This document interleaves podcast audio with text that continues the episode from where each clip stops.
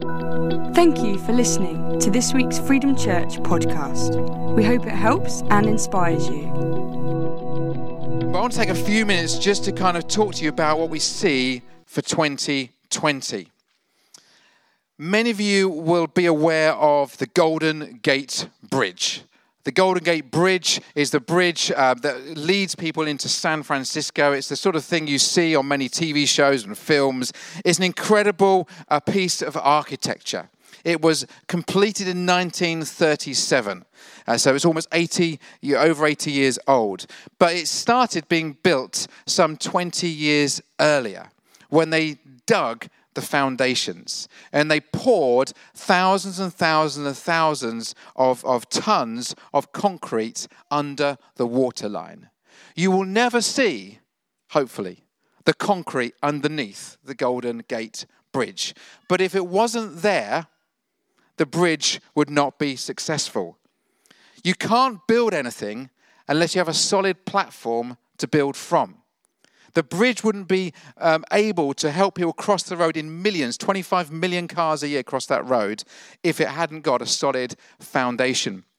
And the truth is, church can get complicated. Maybe you're sitting here this morning going, Oh, really, all these numbers, I'm just getting lost in it. Uh, th- those were the simple numbers.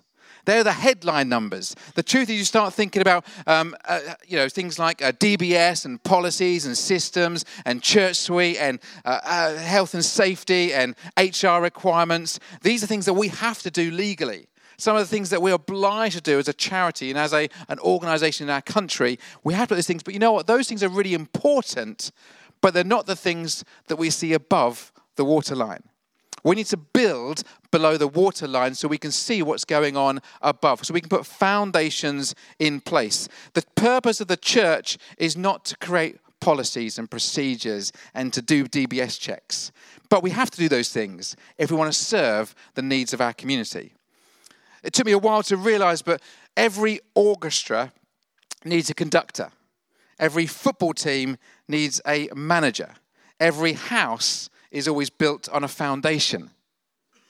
But the truth is that a conductor doesn't play a single note. A football manager, I don't think, rarely scores a goal. And it would be a very uncomfortable home if you left it just with its foundations. That is the starting point. You need those things, but by themselves, they're not the answer. In the same way, very many aspects of church is unseen, but it's essential. 2 Corinthians 4 says these words We fix our eyes not on what is seen, but on what is unseen. Since what is seen is temporary, but what is unseen is eternal.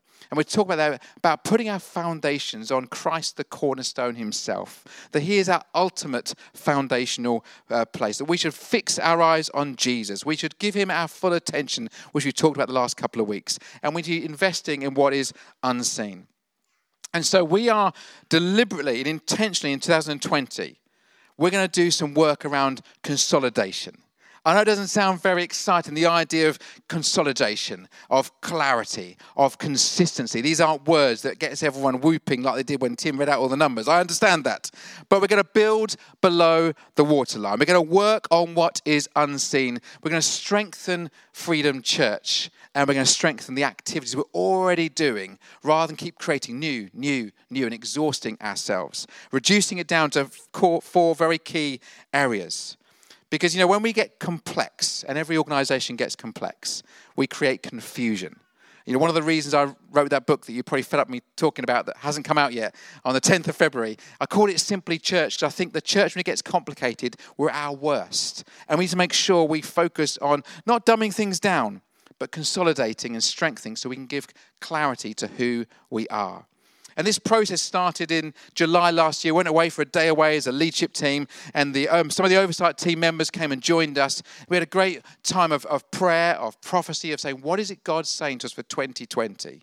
And this word consolidation came up over and over again. We, we thought we need to kind of understand what was the early church about in Acts chapter 2. We want those same values the early church had, that they loved having meals together. They used to do that with joy, that they want to make sure they're following the apostles' teaching, they're seeing miracles and signs and wonders, that prayer and worship and awe was a really important part of our church community. We want those things, but we also want to make sure we're fulfilling the Great Commission to go into whole, all the world, to make disciples, to preach the good news. That we wanted to be our story. So we came up with this line about leading people in the pursuit of Jesus to see lives and communities transformed. That's what we're about. If people ask you, what is it your church does? You say, that's what we do. We lead people in the pursuit of Jesus to see lives and communities transformed. It's the Great Commission in a different language. We are committed to that. But to give some clarity to you, I want to just point out to you four things that we're going to do as Freedom Church in 2020. Four things we're going to focus on, four things we're going to give our energy towards. Some of it will already become obvious to you in what's already been said. But number one is we are fully committed to meeting together on our Sunday gatherings. You know, we are not going to stop meeting together. Good news? Oh, yeah, that's a good idea. Yeah, great. Whew. Oh, we're okay. Uh, that Acts 2 things, all the believers were meeting together in one place. You know, when we planned some of this last summer, we were in two services. And we had no intention at that point to go back to one. But there's something about us regrouping and regathering that feels like God's people all in one place together. And I've loved these last few weeks. Some of the conversations I've had over tea and coffee before and afterwards, outrageous, um, has been amazing. And I've just loved spending time with people and getting to know people more and, and, enjoying people's company, as well as encountering God in fresh ways in our Sunday meeting. We are committed to creating encounter opportunities in our Sunday gatherings. We want to make them as great as we possibly can. Not slick, not perfect, but God centered, full of God's people, seeing lives transformed. I want people to come in here on a Sunday and leave different. I want people to encounter God. When you encounter God, everything should change. We talked about some of that last week. And one of the key opportunities to help develop some of that, we're encouraging people to make wildfires in May a key opportunity to go away and enjoy the wildfires event. Um, many of the 24 7 prayer um, church communities will be there, and Lizzie is our champion uh, for that. If you want to get along there, a number of families already booked in, and I know Ben and Beth and the youth are going to be going along as well. If you want to get signed up, get hold of that quickly. You can find on our website information there, and we'd love you to come along. We're keen that we create encounter opportunities and our Sunday meeting is one of those key ones. All good so far? Number one, we're still meeting. Don't worry, nothing's changing, nothing's stopping. And number two is, um, as been mentioned the last couple of weeks, connect groups. Our places of gathering, go back one, there you go, connect groups is really important. I love this verse in Thessalonians 5 to encourage each other and build each other up, just as you're already doing. This stuff is already happening. Some of this is already going on. People are already meeting in small groups. I love the fact that almost half our regular attenders were in small groups in the autumn time. Well, we're carrying on with those opportunities. And I know some of you are already doing it, but I encourage you to get together with other people. It's not about connect groups per se, it's about being part of a community. It's about belonging. And so, whether for you, there's always connect groups going on, whether for you, it's all about um, getting on to the football which starts this Friday. My son Levi is running. Some of you are more excited than you probably should be about that. And or whether you want to come a Kintsugi Hope, which Joe Topley will be leading, um, or there's a couple more spaces on the emotionally healthy spirituality course I'm running on Tuesday night, or there's the regular traditional Connect groups, which will be running a new teaching series starting next week. Get yourself along. Find yourself a place of belonging. People want to be needing and known and part of something. And and also you may have think, there's a group I would love to start. Could I start a new group? Group? Could I create a group? And these termly models of Connect groups running for a few minutes each, a few, um, 10 weeks each, sorry, a few minutes. We could do that. Maybe that's the way it will go. fast track uh, connect groups. A few weeks at a time. If you want to participate then speak to tim speak to joe. I'm sure they would love to hear from you because there's so many different parts of our church community and we don't assume everyone works the same way. So firstly our sundays. Nothing's changing. Secondly we want to gather in our connect groups. Um, and then thirdly this is a, an area that i really feel um, quite um, really f- focused on at this moment in time is about personal discipleship that I want us to be a church that grows. And I'm not just talking about numbers, I'm talking about people. That if you're part of Freedom Church for a number of years and you haven't grown spiritually, then we haven't done a very good job. That's the truth.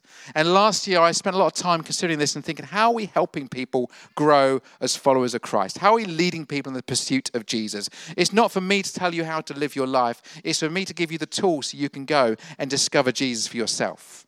It can't be, can I just email the office every time I need a question answered? It's, I need to be digging into praying and speaking to God and discovering the source of life, God Himself.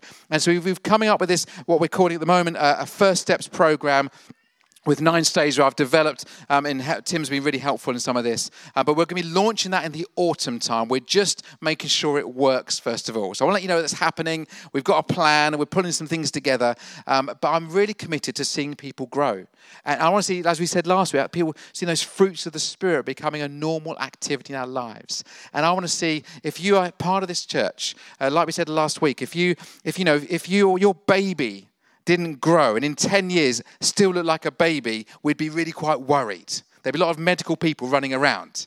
And the same way with spiritual babies. If we stay as babies for many, many years, I would suggest that we haven't fully encountered God. We got a bit stuck somewhere. And I want to help you grow as followers of Christ. That is the Great Commission to go into the world to make disciples. And we want this to be a church that makes disciples, that makes disciples. You're here today because somebody spoke to you about Christianity, spoke to you about faith, invited you to church. It's always somebody that does that.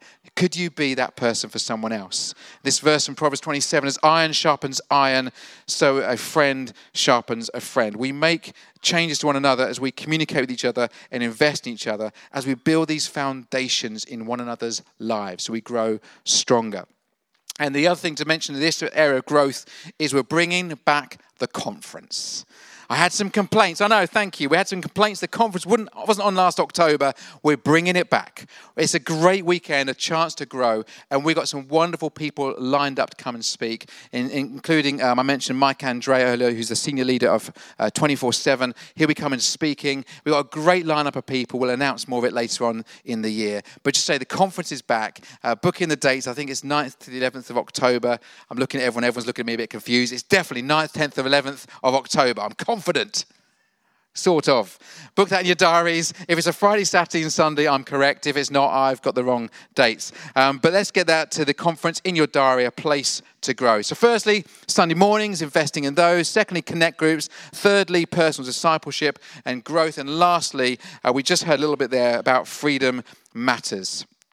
Um, on Thursday this week, uh, Tim and I sat in a an all day, no Wednesday this week, all day meeting uh, with the Ashfield Partnership, talking about the Whitenap development. There's 1,300 homes being built. Doesn't matter what you think about that. We were in that room having these conversations, and they invited us. We were. They wrote to us a number of months ago. Would you be in this room? Because we value as a stakeholder here in this town. And we were there with councillors, uh, with people from the uh, health service and different uh, agencies, uh, Test Valley Borough Council, uh, the Town Council. We were in the room because they think that the Freedom Church has something to offer to the local community. I want the Romsey and the surrounding villages that we support, and if wherever you come from, to be better because you're there. I want us to influence our community and to truly make a difference. I want them to know that when Freedom Church is there, it changes things because we carry the Spirit of God. And wherever we go, we carry that saltiness, we carry that bright light into dark places. We make a difference. And I love that verse that, Joe, uh, that read earlier from Job 5. So the poor have hope, and injustice shuts its mouth. We're committed as Freedom Church to truly getting involved in every aspect of some of the complex lives we're bumping up against.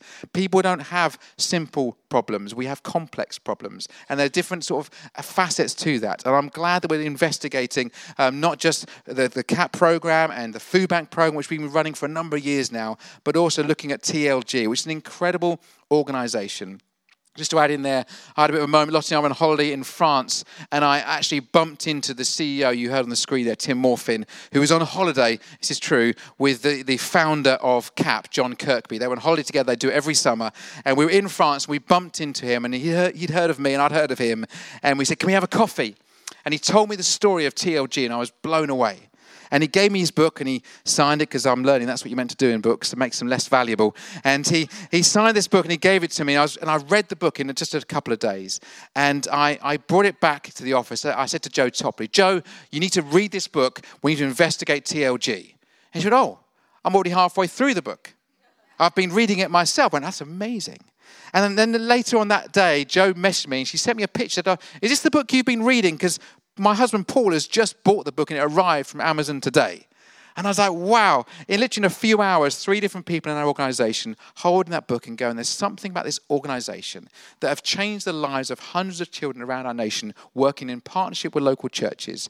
And I want us to investigate what could that look like for us? Could it be part of our Freedom Matters program? We're committed to make a difference. We're not committed just to do nice things to help people feel a bit better here on earth. We're committed to pointing people to Jesus, to leading people in the pursuit of Jesus. Nothing changes but no one's interested in what you want to tell them until they know they're interested in who they are and what they're dealing with at that time. And we want to place, create different places of, of, of access to the church, to the community, so we're connecting people well through the work of Freedom Matters. And so we're also going to return, the Holiday Club is coming back again. It'll be at Romsey um, Abbey Primary School. We're going to try and make that into a bigger week for our community. We can do some other things. We've got a barbecue planned. We've got um, a few other bits and pieces we want to do. And we'd love to invite friends, neighbours to those things to make it a really key area of our church life. Four things that we're going to focus on consolidation this year around the area of our Sunday meetings, the area of our um, connect groups and gathering together, the area of uh, personal discipleship, and lastly, making sure we're influencing through the work of Freedom Matters. That's the plan this year, that we lead people in the pursuit of Jesus, see lives and communities transformed. Is that good? Wonderful. Worship team, come up here. Worship team, come up. Let's all stand for a moment, we? Because I just want to say one last thing about this. Because I think, as Tim writes at the beginning, you know, this is not about the work of man. You know, uh, men and women, we can do good things. We can help people do nice stuff. And that's, that's a lovely thing. But I'm not interested in just doing good things or just singing songs or just filling our diaries by doing something on a Sunday morning or just going to people's houses and having a coffee because it's a nice thing to do. I want to see lives transformed. I don't want to be satisfied with what we're doing. It's okay. I want to put down some foundations so we can grow stronger and grow further and make a bigger difference. Is that okay? And I, and I want to say this is through the power and the Spirit of God, that God is working through us. That I am limited in what I can do. You are limited in what you do. But with God working through us, anything is possible. God is the God who can do more than we can ask or imagine. And so this year, as we focus on those four areas, we bed down, as we say, let's do our Sundays great. Let's do a really amazing job of delivering great children's program, youth services, worship times, encounter moments. Allow God to move that as we gather in homes and do a connect group in whatever order it might look like, or kicking a ball around a sports hall, may we know the Spirit of God working through us and being with us. Whether we are enjoying developing as a personal disciple of Christ and we are helping and mentoring others to do that as well, may we know God at work through us. And whether we are helping people pack bags for food bank clients or we are talking people through their CAP Life Skills program or working with TLG, may we know that God is working through us. He is our source, He is our purpose. Let's can I just ask us to thank God? Can I just ask us to direct our applause to heaven and say, God, you are worthy of our praise. So we thank you for what you have done and what you're going to do, that your purposes are bigger and greater. You are new every morning, but I trust in you. Lord God, I thank you. And all the stories we've heard this morning, all the, the stories we can celebrate, are a tiny speck in the scale of what your church is doing across the world through centuries. But Lord, we want to play our parts. We want to make a difference. We want to change our communities. We want to transform lives and communities around us. But we want people to know that it's because of you, that you are the one that's leading us, and we want to lead others to you as well. Father God, may the story of Freedom Church never be one of aren't they clever, but maybe one of isn't their God amazing? Amen. Amen. God bless you all. Thank you. For more information about Freedom Church, please go to www.freedomchurch.uk. Thank you for listening.